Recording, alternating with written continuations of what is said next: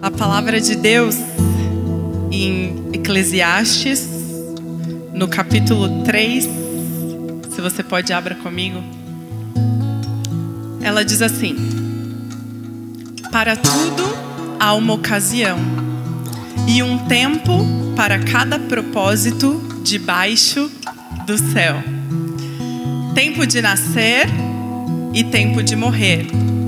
Tempo de plantar e tempo de arrancar o que se plantou. Tempo de matar e tempo de curar, tempo de derrubar e tempo de construir. Tempo de chorar e tempo de rir, tempo de prantear e tempo de dançar. Tempo de espalhar pedras e tempo de ajuntá-las. Tempo de abraçar e tempo de se conter. Tempo de procurar e tempo de desistir tempo de guardar e tempo de lançar fora, tempo de rasgar e tempo de costurar, tempo de calar e tempo de falar, tempo de amar e tempo de odiar, tempo de lutar e tempo de viver em paz. E eu creio que o melhor tempo para cada um de nós é o tempo de Deus. E no tempo de Deus não acontece uma coisa só, várias coisas acontecem na medida que nós caminhamos com Ele. A gente vai ter o nosso talk de relacionamentos, mas antes disso eu quero orar para que nessa manhã, onde você se encontra, você tenha a paz do tempo perfeito de Deus. Amém? Vamos orar. Jesus, obrigada por essa manhã. Obrigada pela Sua presença tão palpável aqui, enchendo os nossos corações. Pai, nós cremos que existe um tempo certo para cada ocasião, para cada coisa na nossa vida, na nossa história contigo. Deus, e aonde quer que cada um dos seus filhos esteja hoje, eu oro que eles sejam encontrados pelo tempo perfeito do Senhor. Em nome de Jesus.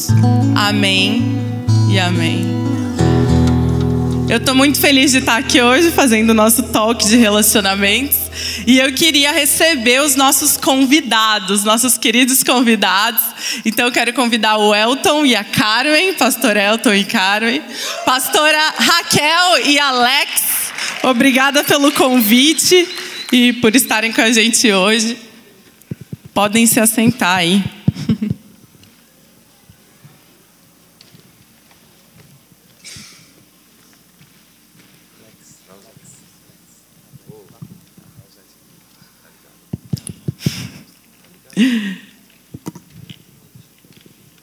Bom dia. Bom dia. Bom dia. Relevância, relevância. Quando a gente estava planejando esse momento e pensando sobre como poderia ser o nosso talk de relacionamentos nesse dia e o que de Deus a gente podia né, passar e compartilhar, duas coisas vieram no meu coração. A primeira é que, de fato, Deus ele é um Deus é, criativo e ele é um Deus detalhista. Né? Ele criou os céus e a terra, ele criou o homem, ele criou a mulher, ele criou, enfim, os animais, ele, ele criou a atmosfera.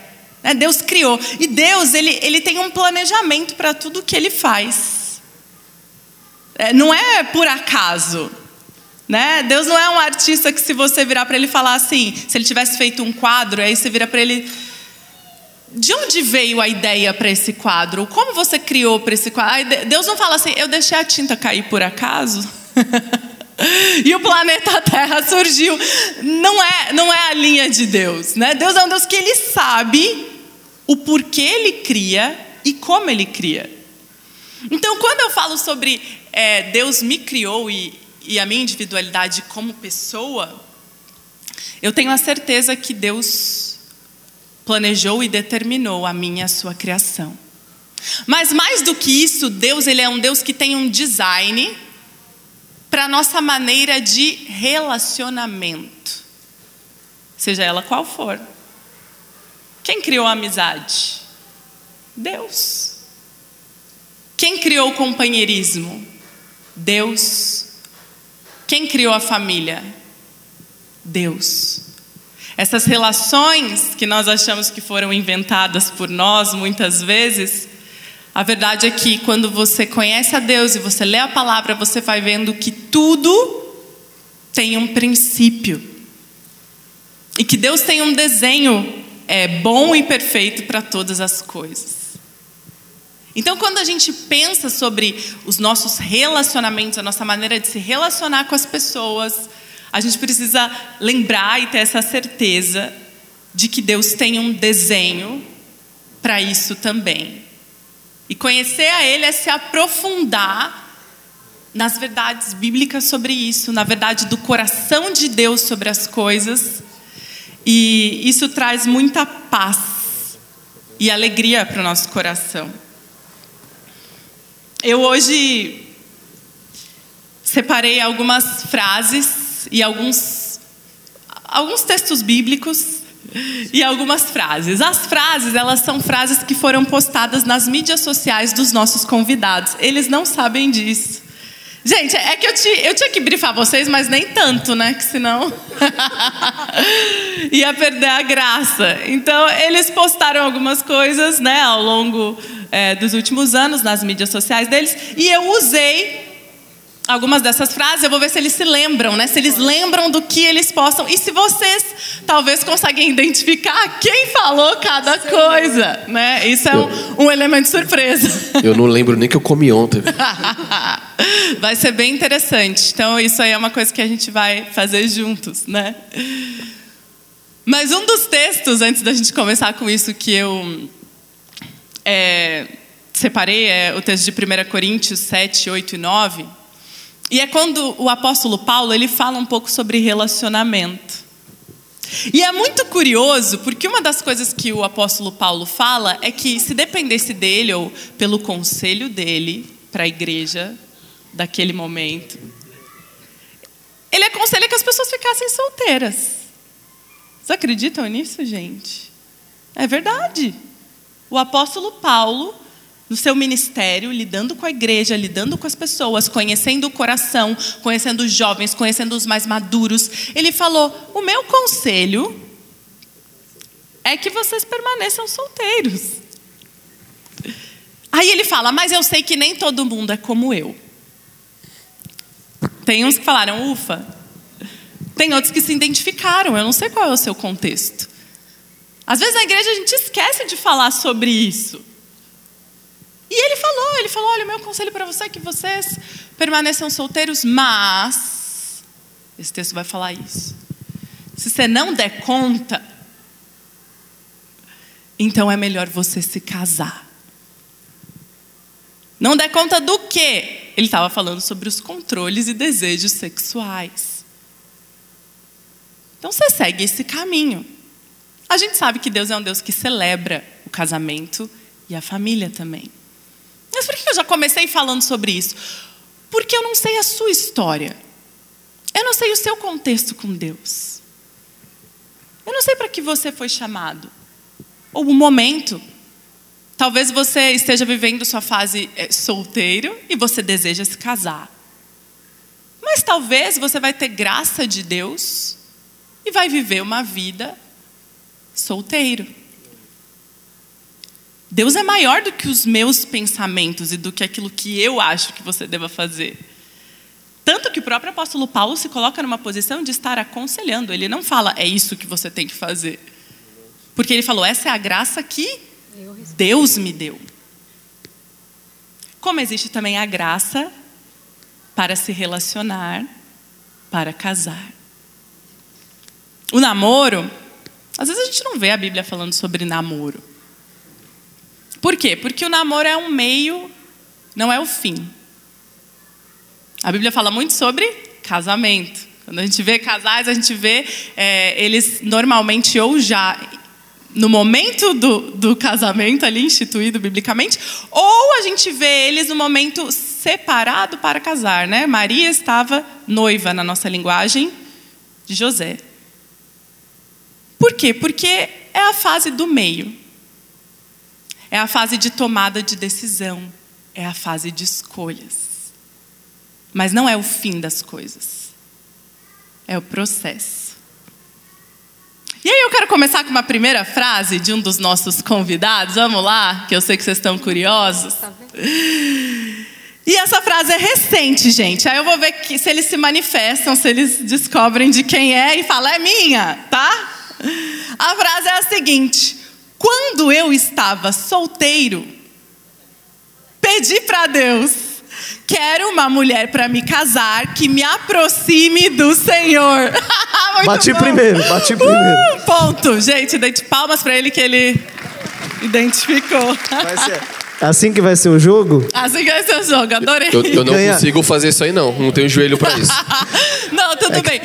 Eu, é ainda, eu ainda vou conseguir esse espaço da gente ter um, um negócio para apertar. Tem que ter umas tortas também. As tortas é, de virar a cadeira, né? Virar a cadeira. É que tá valendo um almoço, eu fiquei sabendo aí, velho. Opa, opa. Gente, é, Alex, essa frase foi sua, né? Eu foi achei minha. muito legal porque você relembrou o momento em que você estava solteiro. É verdade. e aí, pode comentar. Comenta então, é, uma longa história curta. É, eu não nasci na igreja, então não, tenho muitos irmãos e a gente sempre curtiu sair, etc e tal. E teve um momento, né, é, que eu, é, eu lembro até hoje, estava numa balada com meu irmão no sul e a gente saiu dessa balada e já devia ser umas, sei lá, umas sete horas, oito horas da manhã. E a balada era na praia, era na Praia do Rosa. E assim, eu já tinha ouvido falar de Deus, eu já tinha ido na igreja, mas eu não queria levar Deus a sério. Né? Eu não queria compromisso. Eu achava que Deus era, era muito compromisso, era muita regra. Essa era a visão que eu tinha, porque eu olhava os meus primos dentro da igreja e falava: tudo, é tudo isso que eu não quero. Né, eles já tocavam no louvor, não sei o quê. E a gente, quando ia para a igreja, tinha um futebol da igreja, a gente falava palavrão, ficava meia hora fora da quadra. Então, esse era o contexto. Mas aquilo lá, não, eu sou uma boa pessoa, não roubo, não mato, não uso droga, não falo mal de ninguém. Mas enfim, quando a gente saiu daquela balada, a gente saiu e a gente subindo a ladeira da Praia do Rosa, a gente se abraçou e começou a chorar. Foi muito espontâneo. Porque eu falei, meu, é eu tô com Jesus na cabeça. Ele falou, eu também tô com Jesus na cabeça. E foi muito verdadeiro. E ali a gente fez uma aliança. E eu acredito muito na palavra, porque a gente olhou um para o outro assim e a gente falou, cara, vamos buscar Jesus. Uau. E aí Uau. a gente. Ali foi realmente um marco na nossa vida, acho que da nossa conversão. Daquele dia em diante, não, não, é que eu parei de mentir, parei de. Continuei mentindo, continuei não sei o quê, continuei não sei um monte de coisas. Mas assim, eu comecei a tomar decisões que eu falei, não, eu preciso colocar Deus no centro. Então, era vários momentos que eu olhava o meu caráter sendo confrontado. E aí onde que eu chego nessa frase? Porque daí quando eu entrei na faculdade, o primeiro ano eu meio que fui o, o cara que mais causou na faculdade. E o segundo ano eu já estava falando, não, eu preciso levar Deus a sério. Foi quando eu tomei uma outra decisão radical. Falei, vou levar Deus a sério. Então, eu parei de sair. Já não estava mais curtindo sair também já estava na vibe de esporte, estava numa outra vibe, num, aí conflitavam os interesses. E, e aí eu comecei a orar, falei, Deus, eu quero uma mulher para casar. Porque assim, os, os, meus namoros anteriores eram, eram namoros que eu estava buscando muito prazer egoísta. Não era um namoro, até o, a própria relação sexual, né? Eu não casei virgem, então a própria relação sexual era algo egoísta. E e eu lembro de um pastor na, da igreja Casarão em Mauá que ele me falou uma vez, ele falou, cara, você está andando num Fusquinha, mas Deus já tem uma Ferrari na sua garagem. E você desce todo dia e você tem a chave no contato da Ferrari, mas você monta no Fusquinha. E isso foi uma frase que eu guardei, né? Eu falei, caramba. E, e aí eu comecei a orar, falar, Deus, eu quero uma mulher para casar. E que essa mulher me aproxime mais do Senhor. Eu pedi isso, mas eu pedi assim, assim muito, porque eu falei, Deus, se você me dá uma mulher que me afaste do Senhor, na época era o pânico, eu falei, se você me dá uma paniquete, vai ficar muito difícil. Me dá uma mulher que me aproxima do Senhor. Eu fui verdadeiro. E, e eu tenho, casei com uma pastora. Então, né, que ela foi, foi é, reconhecida pastora agora há pouco tempo, né, mas E quando eu comecei a namorar a Raquel, ela até fala que ela não estava na melhor fase dela com Deus. Ela vai contar um pouco para vocês, mas na verdade eu já enxerguei nela esse coração, porque a primeira vez que eu fui para casa dela, em Marília, cinco horas daqui, sem praia, tá? Isso é amor, gente. Isso é sacrifício. Um cara que surfa e namorar uma mulher de Marília, cinco horas de meu. A gente vai falar sobre essas coisas. E quando eu cheguei lá, os pais dela falaram: Eu posso orar por vocês? Porque se a Raquel está te trazendo aqui é porque você é um cara importante, né? E aquilo mexeu muito comigo. Eu falei: Não, peraí. Tudo aquilo que eu já vinha pedindo para Deus, que era uma mulher que me aproximasse dele, uma mulher, está acontecendo. Então, por isso que eu escrevi isso. Falei. Eu, eu acho legal isso de, de revelar quais foram as orações feitas, né? Porque isso fala sobre a intenção do coração. Não, o que, que, que, que você tem pedido para Deus ou aonde você quer estar no seu relacionamento com Ele? Quando ele quando ele está nesse lugar que é dele, né, que é de único, de primeiro, e existe uma intenção é, de se aproximar dele, eu realmente acredito que todos os outros relacionamentos e pontos da nossa vida, eles vão se organizando ao redor disso. Tem, tem uma frase que eu escrevi, eu gosto muito de falar, que é a primeira história, a mais importante que você escreve, é a sua história com Deus. Todos nós temos uma história, uma história gigante e preciosa de amor com Deus. E aí é importante o relacionamento que você desenvolve com Ele, e o segundo relacionamento é o que você desenvolve com as pessoas. Mas esse lugar de estar construindo uma história com Deus, e aí você começa a citar, como Alex citou, é, momentos, né? Por exemplo, ah, a gente saiu aquele dia da balada e aí a gente fez uma oração. Ele está falando da história dele com Deus. E todos nós, a gente tem uma história com Deus, ela é preciosíssima. Ela que vai escrever os outros tipos de relacionamento e relações que a gente vai ter. Então eu queria te lembrar disso hoje. Você tem uma história com Deus. E ter uma história com alguém é sobre ter coisas que só vocês sabem. É sobre ter uma comunicação clara. É sobre lembranças preciosas que você pode olhar para trás e falar: nossa, foi assim que eu cheguei aqui. Foi naquele momento, aquela oração, naquele lugar.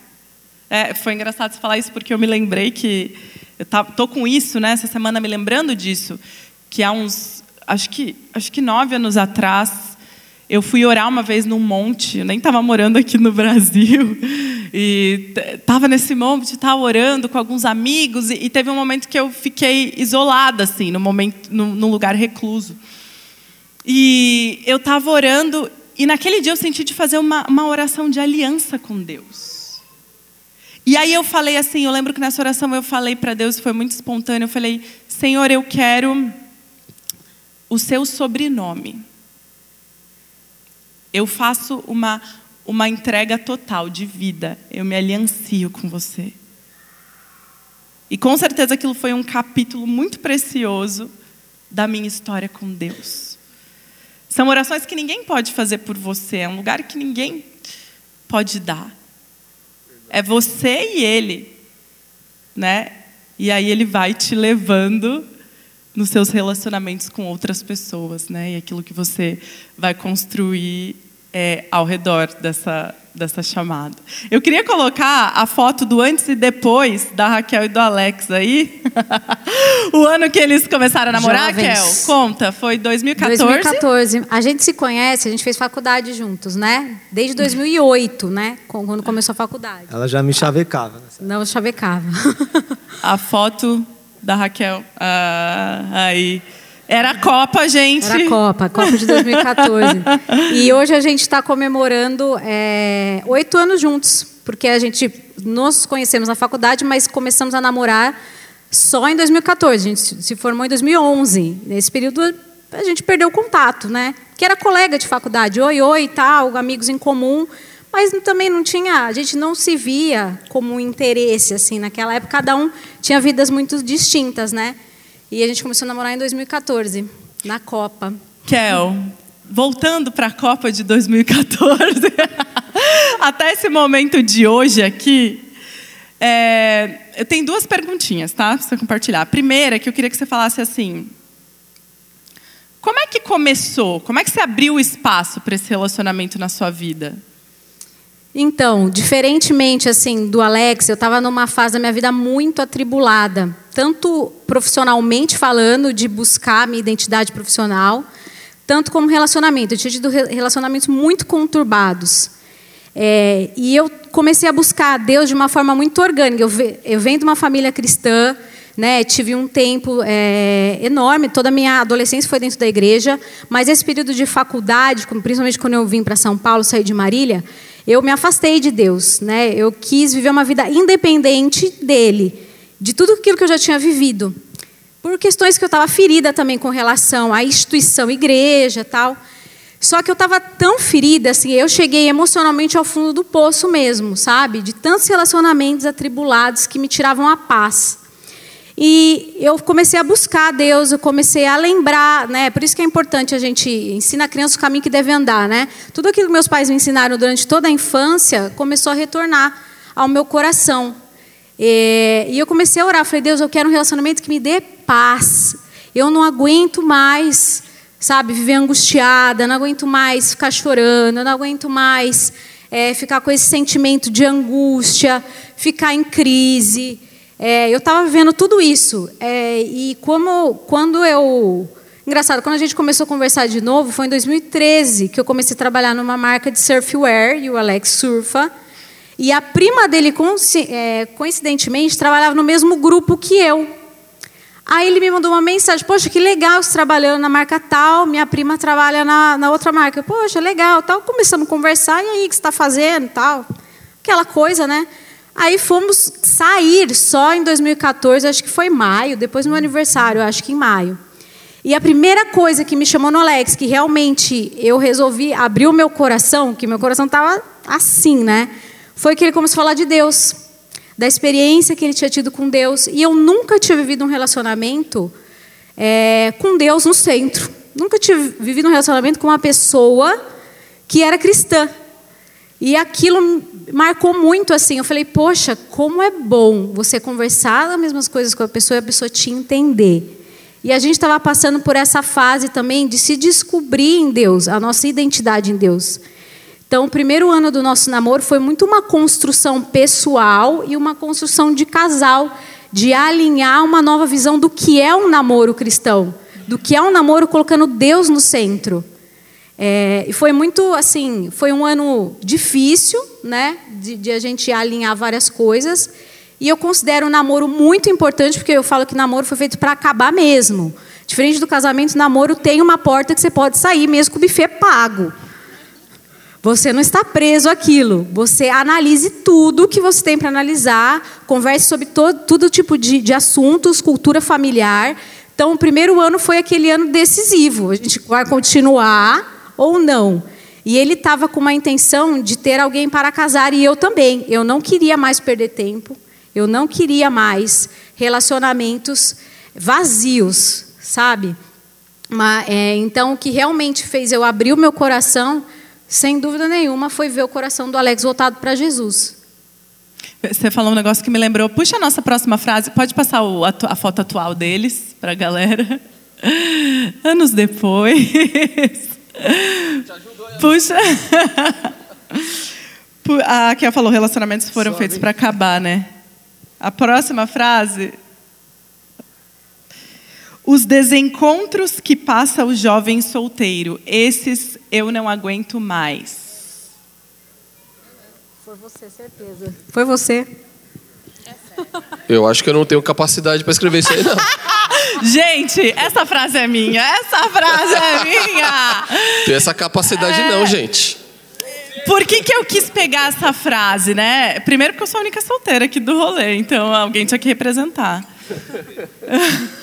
Mas é interessante porque quando a gente está solteiro, né, nessa fase, eu acho que você tem, é, como é um momento de decisão, você tem altos e baixos. Você tem diversos momentos. E eu realmente experimento da minha vida dessa paz que assim excede o entendimento de saber que Deus tem um tempo para todas as coisas. Mas não é porque você crê nisso que você não tem momentos de desafio, de dúvida, de incerteza, de ansiedade. E aí, quando você escreve, né, ou você é artista, é um pouco diferente das outras pessoas, porque às vezes você é, tem, por exemplo, uma noite ruim ou um momento difícil, e aí no outro dia você acorda e está tudo bem. Quem já experimentou isso? Semana passada um amigo meu me mandou uma mensagem, eu não vi. Ele falou: Nossa, estou mal, estou pensando em voltar com tal pessoa. Eu não vi. No outro dia de manhã eu mandei uma mensagem assim: E aí, tá tudo bem? Tá tudo bem, foi só um negócio do momento. A gente não tem isso, né? A noite está terrível, né? Às duas da manhã. Às oito do outro dia já está tudo bem. Acontece. Mas quando você escreve, você pinta, você é artista de alguma maneira, você registra essas coisas, certo? Você escreve poema, poesia, né? Eu tenho os postados, os não, os não postados. E aí, depois que você está bem, você se lembra né, daquele momento que você viveu. E aí, eu tirei essa frase de um dos, dos poemas que eu escrevi, que chama Desencontros. Porque a gente fala muito sobre encontros no, nos relacionamentos. Mas, quando você está solteiro, você passa pela fase de coisas que não dão certo.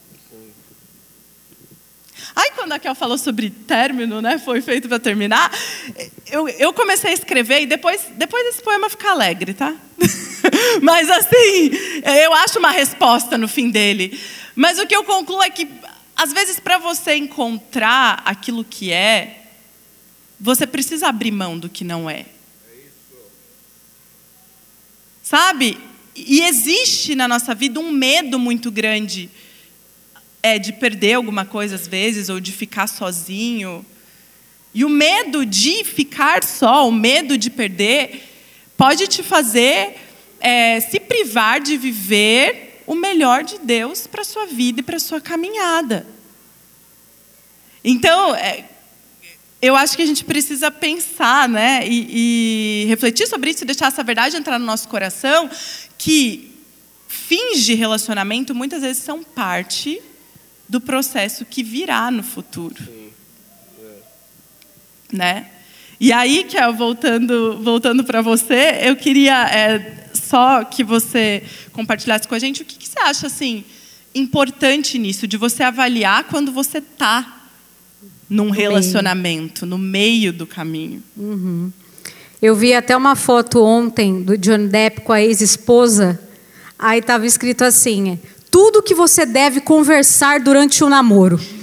que provavelmente eles não fizeram. Mas, como eu falei, namoro é o meio, como você falou, e é um momento de pesquisa e observação. Né? Então, para mim, o primeiro ponto é ver os princípios e valores da pessoa, sem dúvida nenhuma. Não arrume para sua cabeça porque vai dar beola na frente. Pense que o casamento potencializa tudo no namoro. Então veja se você consegue conviver com os defeitos da pessoa, porque qualidade é fácil conviver. Defeitos do tipo, a pessoa é atrasada, a pessoa é, ela deixa, sei lá, tudo bagunçado, né? Tem N tipo. Você consegue conviver com aquilo? Ou aquele é um super big deal para você? É, que no casamento com certeza vai piorar isso, né? vai potencializar mais ainda. Converse sobre cultura familiar, como que é a cultura da pessoa, como que ela foi criada. Eu vim, eu sou filha única. O Alex tem quatro irmãos. É, são culturas completamente diferentes de, que a gente foi criado. E isso no casamento, você também vai enfrentar conflitos sobre isso, do meu jeito, do seu jeito. Converse sobre as expectativas financeiras da pessoa. Sobre filhos. Quantos filhos você quer ter? O homem quer ter dois filhos, a mulher não quer ter filho. E aí? Você tem que meio que ranquear suas prioridades, sabe? Saber exatamente, realmente o que, que você quer, o que, que você espera daquilo. E tem muita gente que namora achando que já está no casamento, né? Namoro não é casamento. Então, namoro não tem que ficar dividindo conta conjunta, por exemplo, o dinheiro da pessoa, o dinheiro da pessoa, o dinheiro da outra pessoa, o dinheiro da outra pessoa. As, as agendas ainda não são agendas que estão unidas. Tem gente que, não, você não vai naquele lugar, não sei o que. Tem gente que faz uma proibição. Calma, você ainda não está no casamento. Saiba viver as fases. Você está namorando, você está naquele momento que você está pesquisando, você está observando, construindo junto. Claro que o objetivo do namoro é o casamento, né? Mas pode acontecer muitas coisas, sabe? É isso que a, a, a falou de medos, né? Você tem medo às vezes de ficar sozinho, você aceita coisas por esse medo. Isso não é saudável dentro do namoro.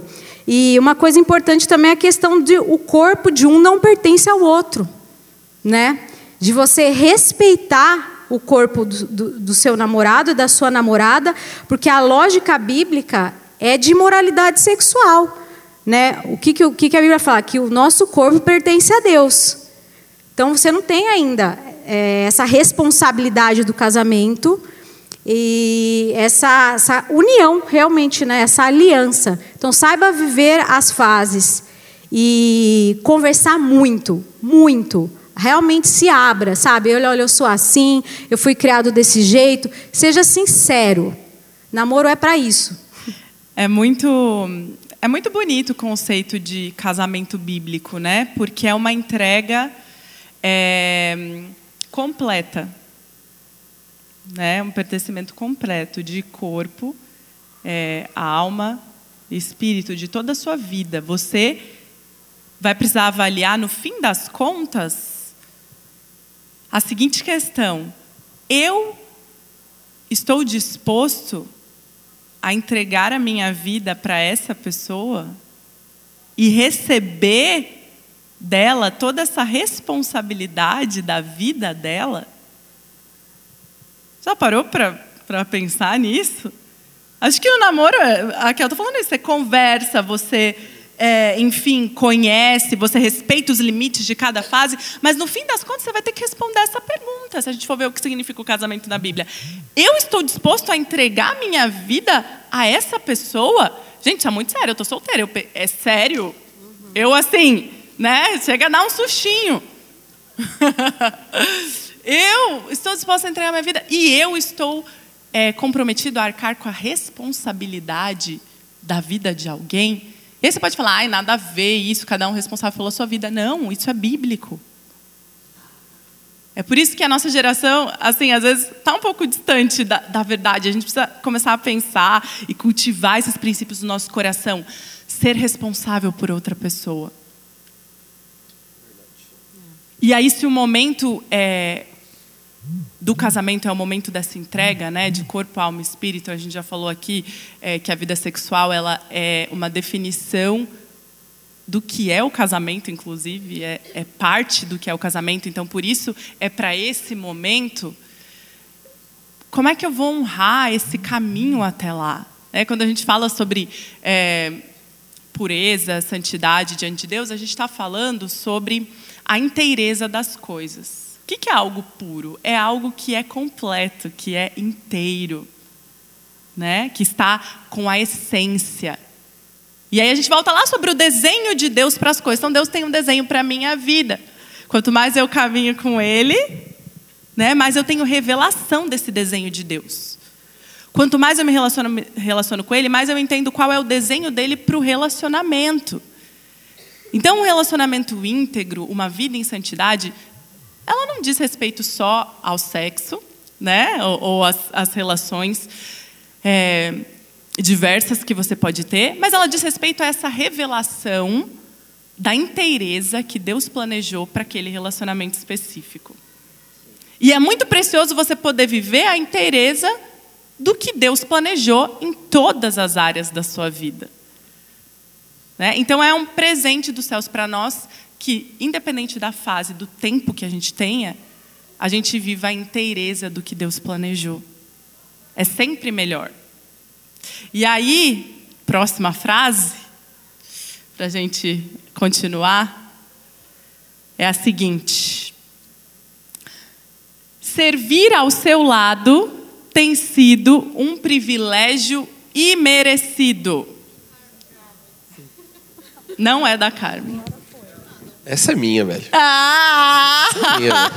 Essa é minha. Diminuiu um pouco, né? Diminuiu um pouco o patamar, é minha, velho. Não. Achei forte, gente.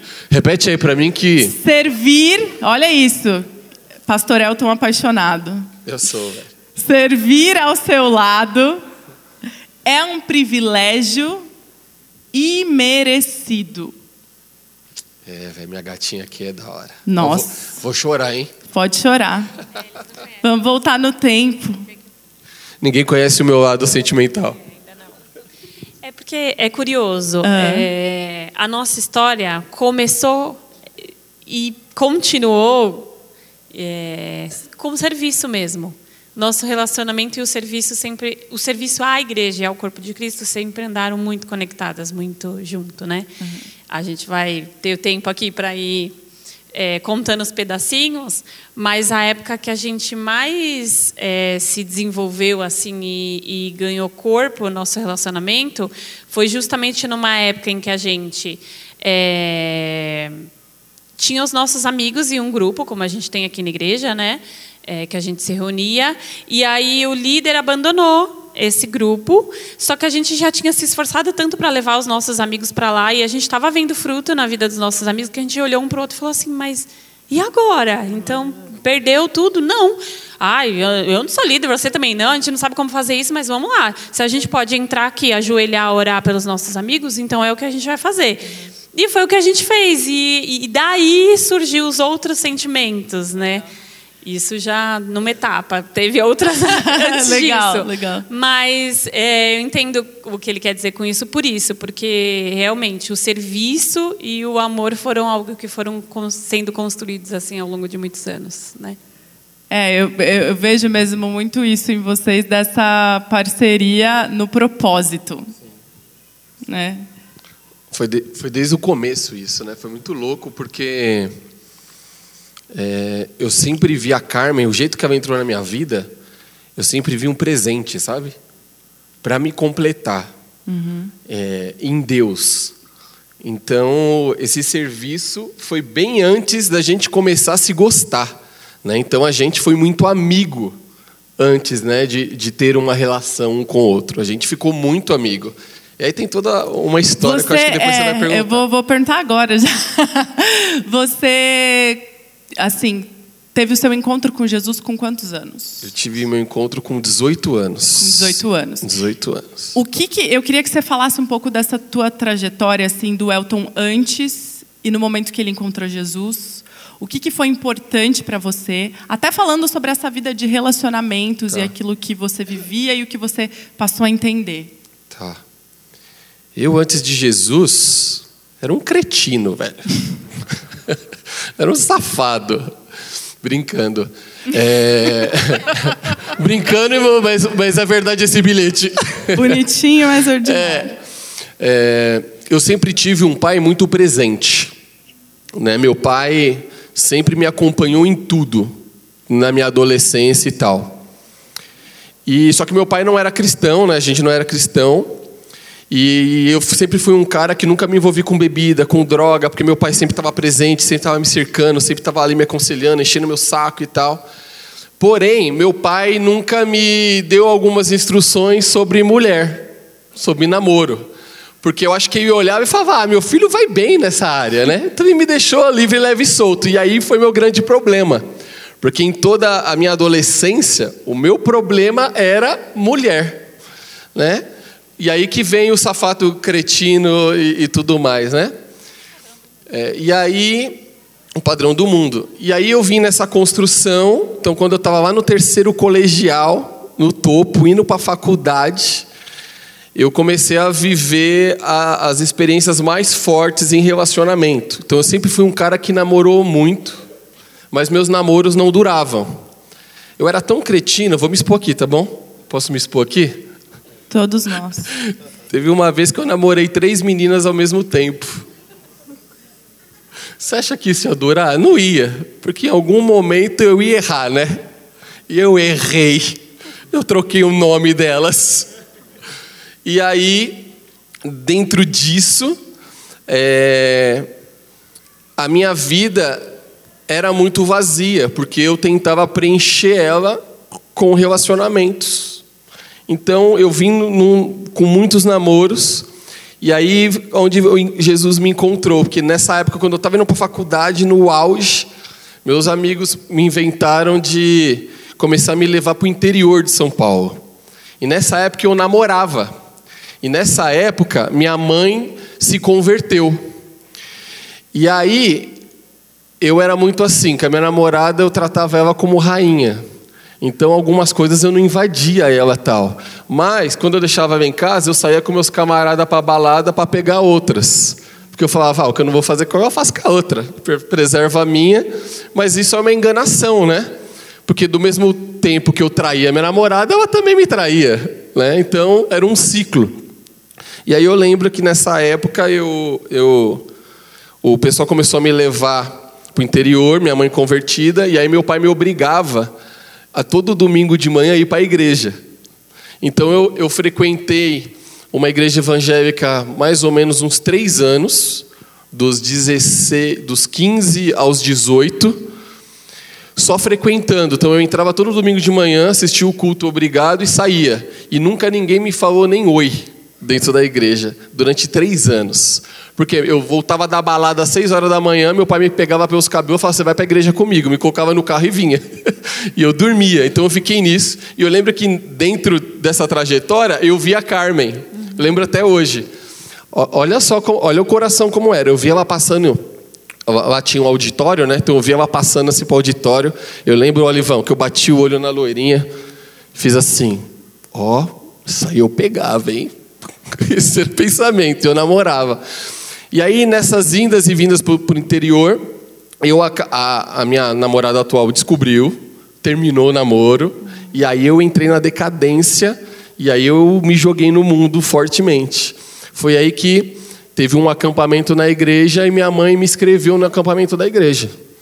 E falou: não, você vai para o acampamento. E aí, assim, não vou dar detalhe, que senão vou alongar, mas daí foi uma briga, uma brigalhada tal, e fui para o acampamento da igreja, aonde eu odiei. Foi tudo ruim naquele acampamento. Só que o Espírito Santo me pegou lá. Me pegou quando o pastor pregou sobre consagração.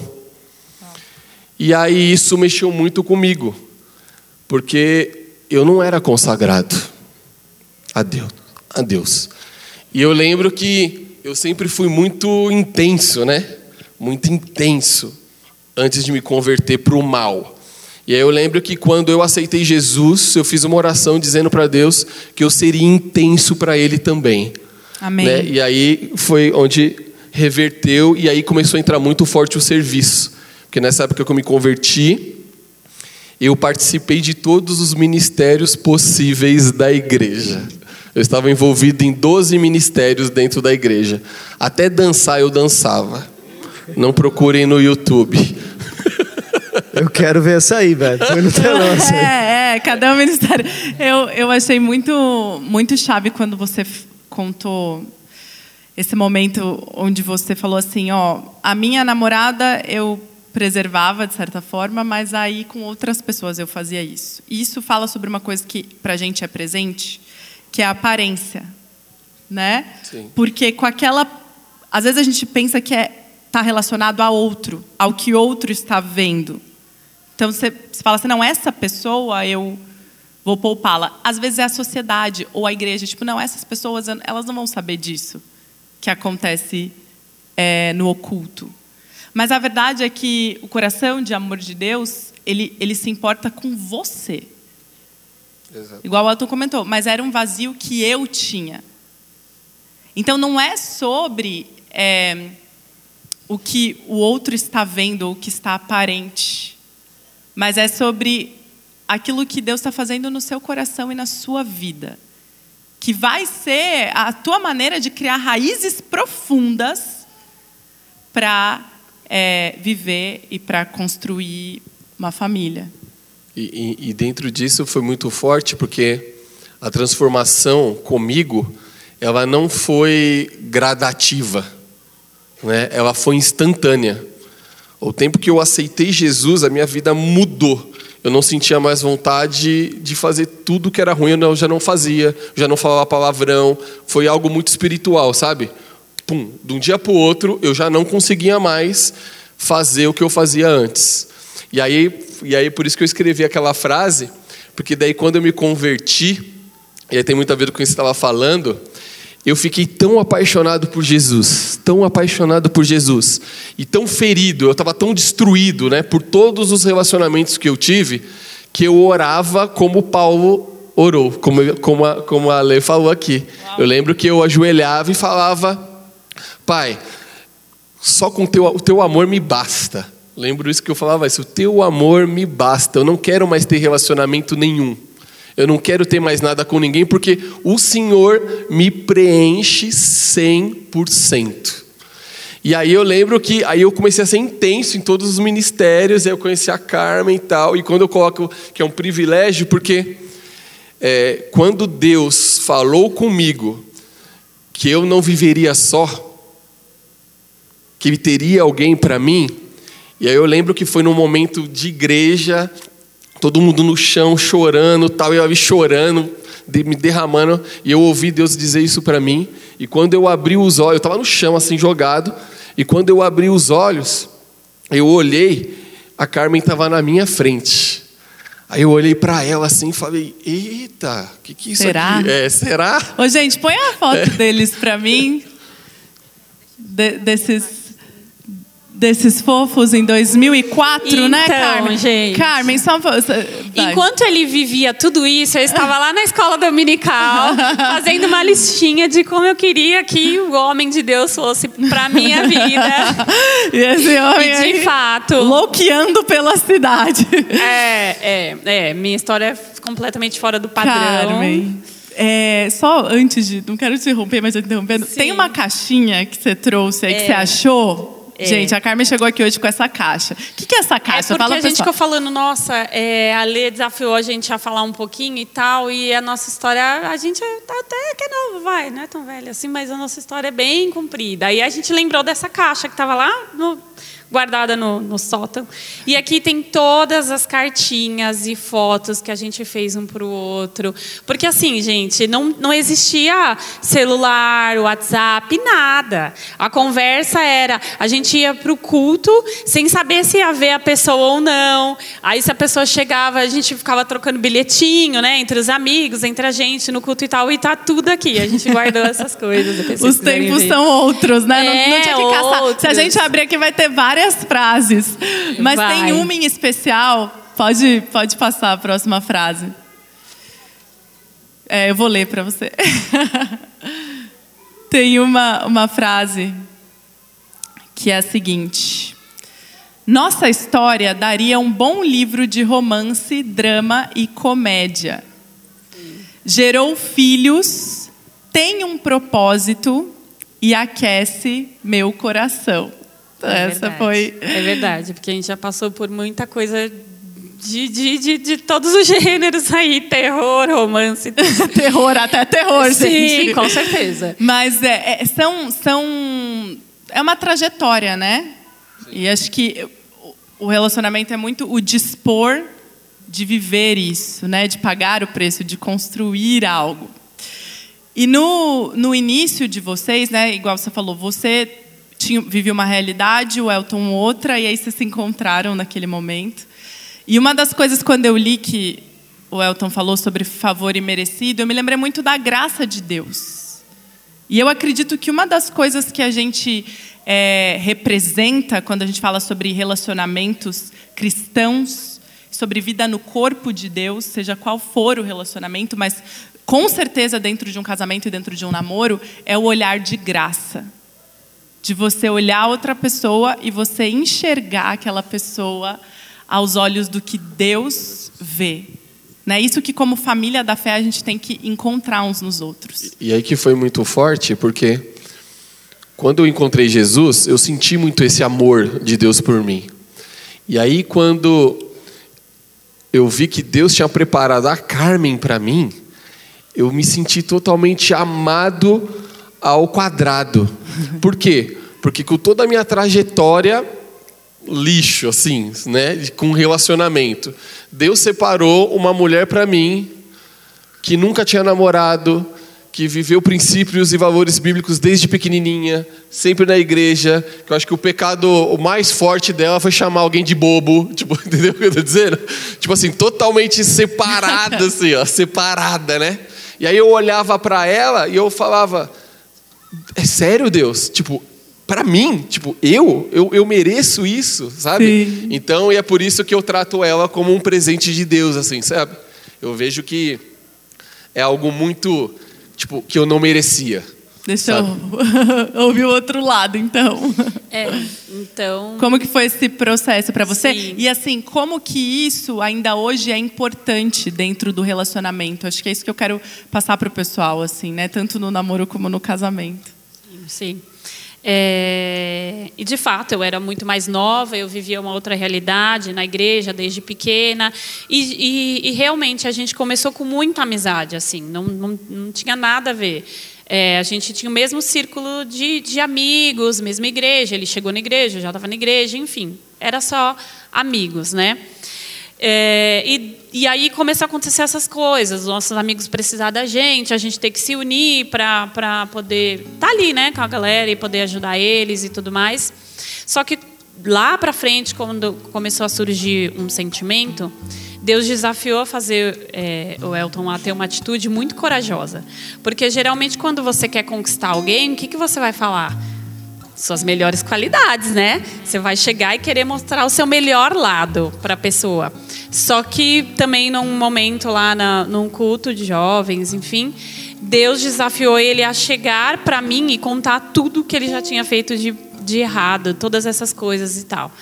E aí ele chegou até mim, acho que já esperando, né? Falando, nossa, acho que ela não vai querer nem ser mais minha amiga depois disso, mas eu vou fazer o que Deus está me pedindo. Ele foi falou, posso conversar com você? Aí pode. Então, é, eu tô aqui quebrantado, Deus está falando comigo que eu preciso te contar algumas coisas. E aí ele vomitou todas listou, as coisas. Listou. É. Aí eu lembro que eu pedi um minuto. Eu falei assim, eu posso só ir no banheiro rapidinho? E Você fui ficou orar. Porque eu Uau! falei, eu sentei, eu lembro que eu sentei assim do vaso, eu falei, Deus, o que, que eu faço com tudo isso? Eu não esperava por isso. Só que eu já tinha um sentimento, né? E aí eu orei, terminei de orar e, e eu senti uma paz muito grande. Eu falei assim, tá tudo bem. Se Deus não condena ele, É quem isso. sou eu para condená-lo? É. Deus trouxe ele até aqui para ser transformado de todas essas coisas e quem sabe a gente construir uma coisa diferente de tudo isso. Aí eu voltei, virei para ele, falei: "Ah, posso falar com você?" Ele pode, né? Já chorando, tipo. falei: "Se Deus não te condena, quem sou eu para te condenar? Eu não sou melhor que você por estar aqui na igreja, por não ter eu tive outra realidade. Talvez se eu tivesse no mesmo ambiente que você, eu teria feito as mesmas coisas né? Deus sabe o que faz. Você está disposto? Você está arrependido? Você quer mudar tudo? Não, eu quero, eu quero.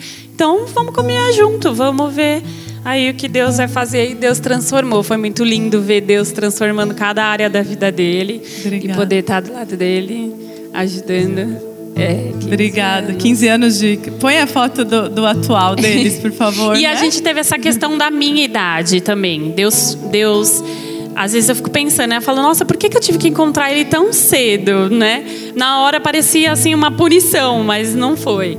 Porque diferente das pessoas que geralmente encontram o amor da vida mais tarde, eu tinha 13 anos de idade, eu era muito nova.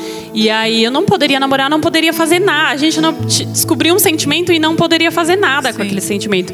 Mas foi muito importante isso porque a gente foi levado ao caminho da obediência. Da amizade. Porque a gente teve que, mesmo com sentimento, aí Esperar. durante três, quatro anos eu ser mais velha, a gente, né? Ele foi importante para ele se desprender de toda essa cultura, esses valores, Deus transformar, para daí lá para os 16, 17 anos a gente de fato conversar e conversar com os nossos pais e a nossa liderança nos entender e permitir. E aí a gente começar e, e também como a Raquel falou é, eu não tinha experiência nenhuma e ele só tinha a experiência que era oposta, Oposta. à bíblica. Então a gente também teve que construir isso de tipo nossa então como é que é? Vamos aqui lendo orando com- e recomeçando e construindo isso É, é lindo que Deus ele é um Deus de recomeço. Deus ele é um Deus de novas histórias, né? E ele tem um amor gigante por nós. O Elton me perguntou qual a expectativa para esse culto. Eu falei que a alegria de Deus enche o nosso, nosso coração e que a revelação dele enche a nossa vida. A gente vai ter que encerrar nossa conversa aqui, infelizmente. Mas essa frase que a Carmen falou ficou no meu coração. Ela, ela falou: se eu, se Deus não te condena, quem sou eu para fazer isso? Talvez você ouviu essa nossa conversa aqui e expectativas foram geradas no seu coração. Talvez a vontade de fazer diferente do que você tem feito até aqui. E eu quero te dizer que existe graça de Deus para que você viva isso. Deus ele é um Deus que ele não expõe a gente a uma realidade que ele não possa nos dar condições de viver essa realidade. E eu creio nisso. Então a gente quer orar é, por você nessa manhã. Eu vou pedir para um casal, quem sentir, é, orar pelos casais e para outro orar pelos solteiros. Para propósito de Deus e para que a gente possa honrar a Deus com a nossa vida e ser cheio do amor dele, independente do tempo e ocasião em que você se encontra nessa manhã. Amém? Se você pode, né, pode abaixar sua cabeça, fechar seus olhos, estender suas mãos para o Senhor. Nós vamos orar. Oh Espírito Santo de Deus. Oh Pai, aqui, Senhor, nós apresentamos, ó Pai, todos os solteiros que estão aqui hoje, Senhor. Pai, eu sei o quanto cada história para o Senhor é importante. Eu sei, ó Pai, que às vezes até neste momento talvez a, a nossa história, as nossas decisões, tem ido para um lugar no qual não é a tua vontade. Mas aqui nesta manhã, Senhor, nós queremos entregar, nós queremos orar. Nós sabemos, ó Pai, que assim como o Senhor fez na minha vida, Senhor, o Senhor pode fazer aqui também. Pai, então venha derramar, Senhor. Venha derramar, ó Pai, o teu amor o teu amor, Senhor, sobre esses corações. Ó Pai, trazendo, Senhor, paz, trazendo sabedoria Ó oh, Pai, que todos os solteiros aqui, Senhor, possam aproveitar este momento que eles estão vivendo. Ó oh, Pai, que eles possam, Senhor, se conectar, ó oh, Pai, ao máximo às pessoas. Que eles possam, Senhor, frutificar neste tempo. Ó Pai, porque ser solteiro, ó Pai, não é algo ruim, é algo bom. Nós entendemos, ó Pai, que é uma etapa no qual o Senhor faz nós amadurecermos, faz nós conquistarmos coisas, faz nós avançarmos em, em situações, em áreas da nossa vida, Senhor. Por isso eu te te peço no nome de Jesus, no nome de Jesus, que o Senhor possa trazer paz, que o Senhor possa trazer direcionamento, Senhor, que o Senhor possa trazer, ó Pai, santidade, ó Pai, que o Senhor possa trazer, ó Pai, uma paixão por Ti, Senhor, ainda maior, Senhor, porque a Tua palavra nos diz que quando nós cuidamos das Tuas coisas, o Senhor cuida das nossas, e seja assim na vida deles, em nome de Jesus, no nome de Jesus. Senhor, eu te peço pela vida dos casais, Pai. Deus, que o Senhor renove a paixão, Deus. Que o Senhor renove a aliança que foi feita, Deus. Que é tão prejudicada, Pai.